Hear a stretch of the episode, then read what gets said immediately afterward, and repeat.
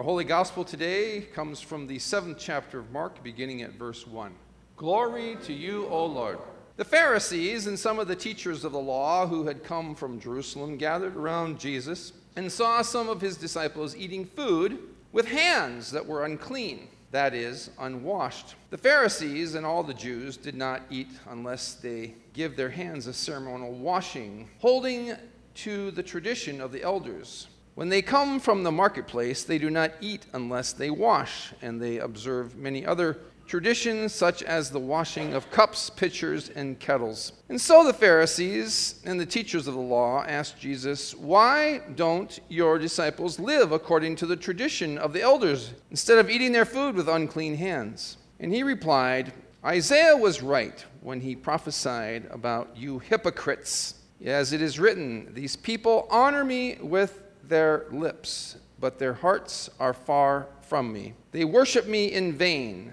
Their teachings are but rules taught by men.' You have to let go of the commands of God and are holding you have to let go of the commands of God and are holding on to the traditions of men." And again Jesus called the crowd to them and said, "Listen to me, everyone, and understand this, nothing outside of a person can make that person unclean by going into them. Rather, it is what comes out of a person that makes them unclean." And he went on to say, "For from within, out of man's heart, come evil thoughts, sexual immorality, theft, murder, adultery, greed, malice, deceit, lewdness, envy, slander, arrogance, and folly. All of these evils come from inside and make a person unclean." The gospel of our Lord. I invite you to uh, join me this morning as we begin our time of meditation together this morning with the uh, Holy Spirit prayer. So please, either silently or loud, join me as we pray.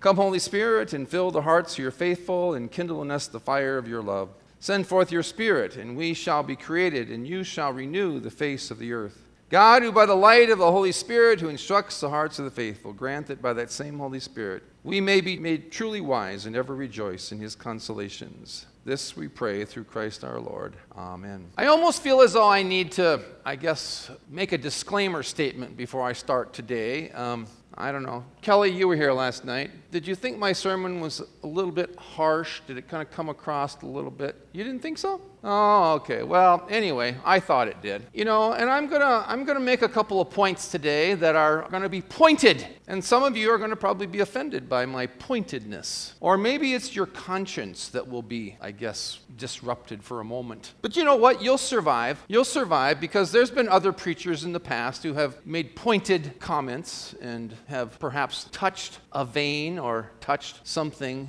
in you that stings a little bit, but I guess that's my disclaimer statement in advance. I suppose at first glance we could say, there go those Pharisees again, being their persnickety selves, being persistent about what we might consider to be trivial or minor matters in the overall scheme of things. Wash your hands before you eat. Does that sound familiar to any of you? Was that a was that a phrase? Was that a tune that you heard growing up as a kid in your house? Wash your hands before you eat. Come inside the house and wash your hands.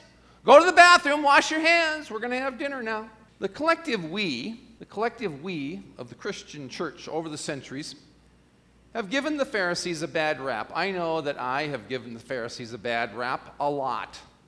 Um, the Pharisees are not some of my most favorite people in the Bible. And I think for most of you, the Pharisees are not necessarily some of the most fair. Uh, because you know what? They were the Jesus challengers. And you know, people who challenge Jesus, that doesn't always set well with me. I don't think it always sets well with you. Uh, but you know, they were the challengers of, re- of, of Jesus, and you know, rightly so. Um, let's not give them such a bad rap. Because when we think about the Pharisees, they were the guardians and the protectors of the Jewish religious order. All right? Prior to Jesus, that's what there was. There was this Jewish religious order. And they were the protectors of that. There were laws, there were practices, there were traditions to uphold and adhere to. And let's take a look again back at the context of their situation. Let's go back two thousand years just for a moment. These first century Jewish people, they were living as an oppressed minority, living in an occupied land. And in many respects, the occupiers of that land, they were a threat to their way of life, their centuries-old practices and traditions, religious laws and rights. And the Pharisees, all they were really trying to do was to re- maintain what was sacred to them. We can't fault them for that. And I suppose what it boils down to is their understanding of God and what it takes for a person or a religious community to live a righteous life in the eyes of God. That's what it really boils down to. And in many respects, it all makes perfect sense. But over time, over time, those traditions, those practices, those laws, those rituals, they actually eventually became a stumbling block. And they became a determinant of who's in and who's out. They were so stuck in their traditions and their practices and their rituals that is, if you don't do these things, you do not belong. And that became determinant of who's in and who's out. Their religion and their understanding of God and what it took to maintain a level of righteousness became a religion of exclusion rather than inclusion. I suppose you could say that their religion had become institutionalized. And institutions, we know, for the most part, have always been quite good at determining who's in and who's out. Had their religion become an institution rather than a community where relationships and people's needs were first and foremost? I think this is a reminder to us in our modern day church life to consider and to reflect upon the ways in which we too, in which we too perhaps have become exclusionary in our traditions, in our practices, in our rites, in our liturgical practices, and yes, even in our understanding of Scripture and who's in and who's out. You know the old saying, how many Lutherans does it take to change a light bulb? And the Lutherans respond, change? Change? How dare we consider change? My first call was to a congregation in Detroit, Michigan, and I had the privilege of serving under then Bishop Milt Risen. I think he was perhaps the best bishop I ever had the opportunity to serve under. And he said something that has stuck with me for the past thirty-five years, because it's so true. He said, one of the things that is the biggest hindrance to us being the church is the tyranny of the tiny. Those tiny, little, insignificant things that we obsess about. Oh, we do it really well. We obsess about little things. Oh, that Bible has to be in that particular slot, in that particular pew. And oh, by the way, I sit in that pew every single Sunday, and if anybody else ever sits in that pew, I will make sure that they know that that's my pew, and you are sitting in my pew. Does that really make a difference in the overall scheme of things? Are you really going to offend somebody and walk up to someone and say, oh, by the way, you're sitting in my pew. Scoot! Get out of my way. Get so I can sit here. The tyranny of the tiny. Those little insty-bitsy things that mean absolutely nothing in the overall scheme of things. And yet that's what we obsess about in the church. It causes division. It causes bad feelings. It gives us a sense of separation amongst ourselves. Not only amongst ourselves, but also upon those who are attempting to become a part of us. Get out of my pew! Have I offended anybody yet? I'm just getting warmed up. No mistake about it. When it comes to practicing our religion, the church over the entirety of time, and I'm talking about the total church. I'm talking about church from the beginning of Jesus until today, okay? So let's look at it from that broad perspective. We as a church, we have gone to war over what it means. We have forced people into Christianity, or else we kill you. We have done that in the name of Jesus over the period of history. We have literally forced people and said, are you a Christian? If you are not, we are going to kill you. You join us or we kill you. We did that in the name of Jesus. We have done some horrific things in the name of Jesus over the last two thousand years. We have major league blundered when it comes to understanding what it means for us to live a pure and undefiled life, as the Apostle James talks about, where the things that are perhaps more important, according to the Apostle James, are taking care of the orphan and the widow and those who are in distress and the stranger, and to look out for those who are not like us. Jesus cuts right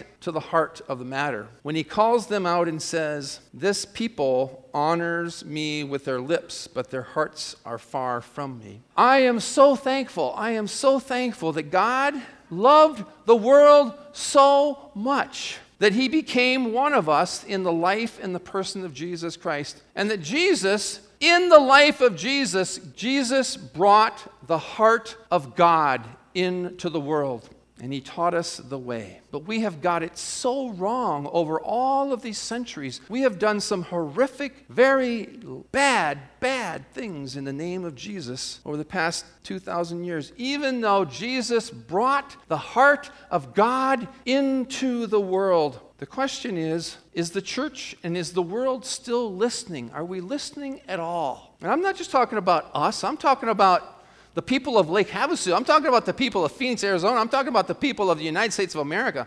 I'm talking about, are we listening at all to the heart of God? I mean, you know, okay, call me, call me, a, a, call me an, an altruist, or call me an idealist, or call me one of those utopian people, but what would this world be like if all of us had the heart of God as first and foremost in our lives? Yeah, we'd be living, we would be living in a utopia, wouldn't we? It'd be heaven on earth if we all had the heart of God in us and lived as if we had the heart of God in us. Now, don't get me wrong, and don't get Jesus wrong. Jesus did not condemn the need for procedure or ritual tradition or practice. What he does is that he draws attention to and he challenges the Pharisees, but he also challenges us. If we really believe that this is a living word, then Jesus also challenges us in our modern-day church and faith life. And he challenges us to be mindful of the ways in which our traditions, our rituals, our procedures, and our practices get in the way of being inclusive. Have I struck a chord with anybody yet? Anybody feeling offended yet? Jesus draws attention to the ways in which our practices and traditions hinder us from reaching out to others, perhaps others that are not like us. This is where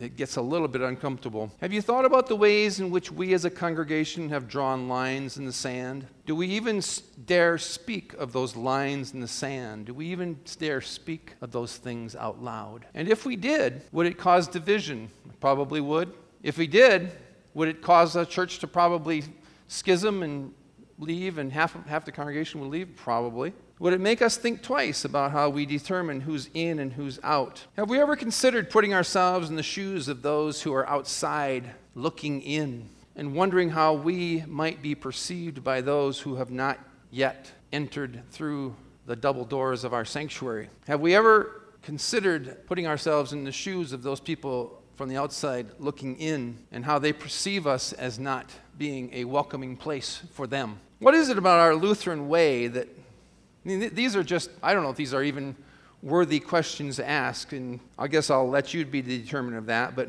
what is it about our Lutheran way of life that seems to be a hindrance to young families not flocking to our doors? Is that even a fair question to ask? Or has our society and our culture just become so anti-church, so anti-God, so I can live and I can do it myself, and I can I don't I don't need God in my life, so therefore I don't need to bring my children to church and to teach them about the ways of God's heart? Is that how bad it's got, that families don't even consider the possibility of coming to church anymore because it's not that important to them? Why is it that the Lutheran denomination has struggled to attract people of color or people whose language is other than English? We've done a lousy job at that. What other lines in the sand are there? Do we dare speak them? Where is the prophetic voice? I think pastors attempt to be a prophetic voice. We keep at it, and maybe somebody will hear. As I've reflected on this passage before us today, it does, as I have said just a few moments ago, it boils down, it really boils down to our understanding of God and God's redemptive, reconciling work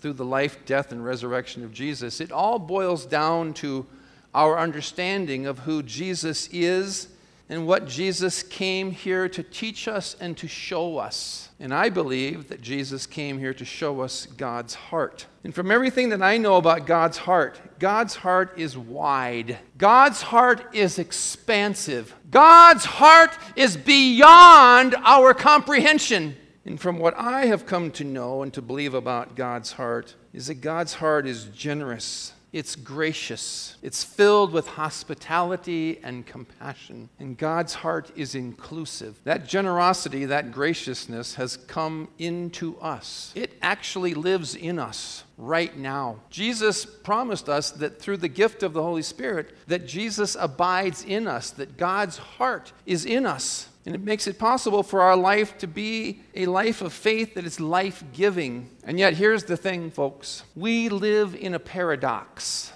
Luther got it right when he said that we are simultaneously sinner and saint. We have tremendous capacity. We have overwhelming capacity for good, and yet we also have overwhelming capacity for evil to come out of us. And Jesus reminds us again today, it is what comes out of a person that makes them unclean. Thanks be to God for a person like Deb Thomas, who offers us today these words for consideration. She wrote, Jesus gives his listeners this advice. It's advice. Well, according to, according, according to Deb, it's advice. So take it as advice. Notice what comes out of you. Notice what fruit your adherence to tradition bears. Does your version of holiness lead to hospitality?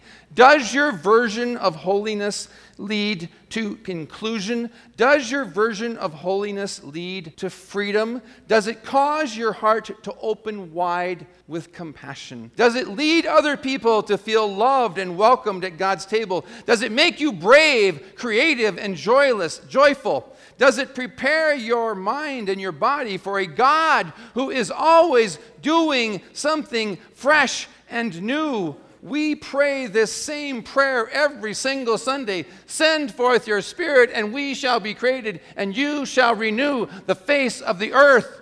Today is another invitation for us to listen to the heart of God. And the heart of God has been revealed to us in the person of Jesus Christ. Yes, tradition, ritual, and practices have their place in the faith community, lest they become a stumbling block and a hindrance to being inclusive, lest they serve as a detriment and a determinant of who's in and who's out. May our hearts be open to the generosity of God, and may it come out of us in what we say and what we do. Amen.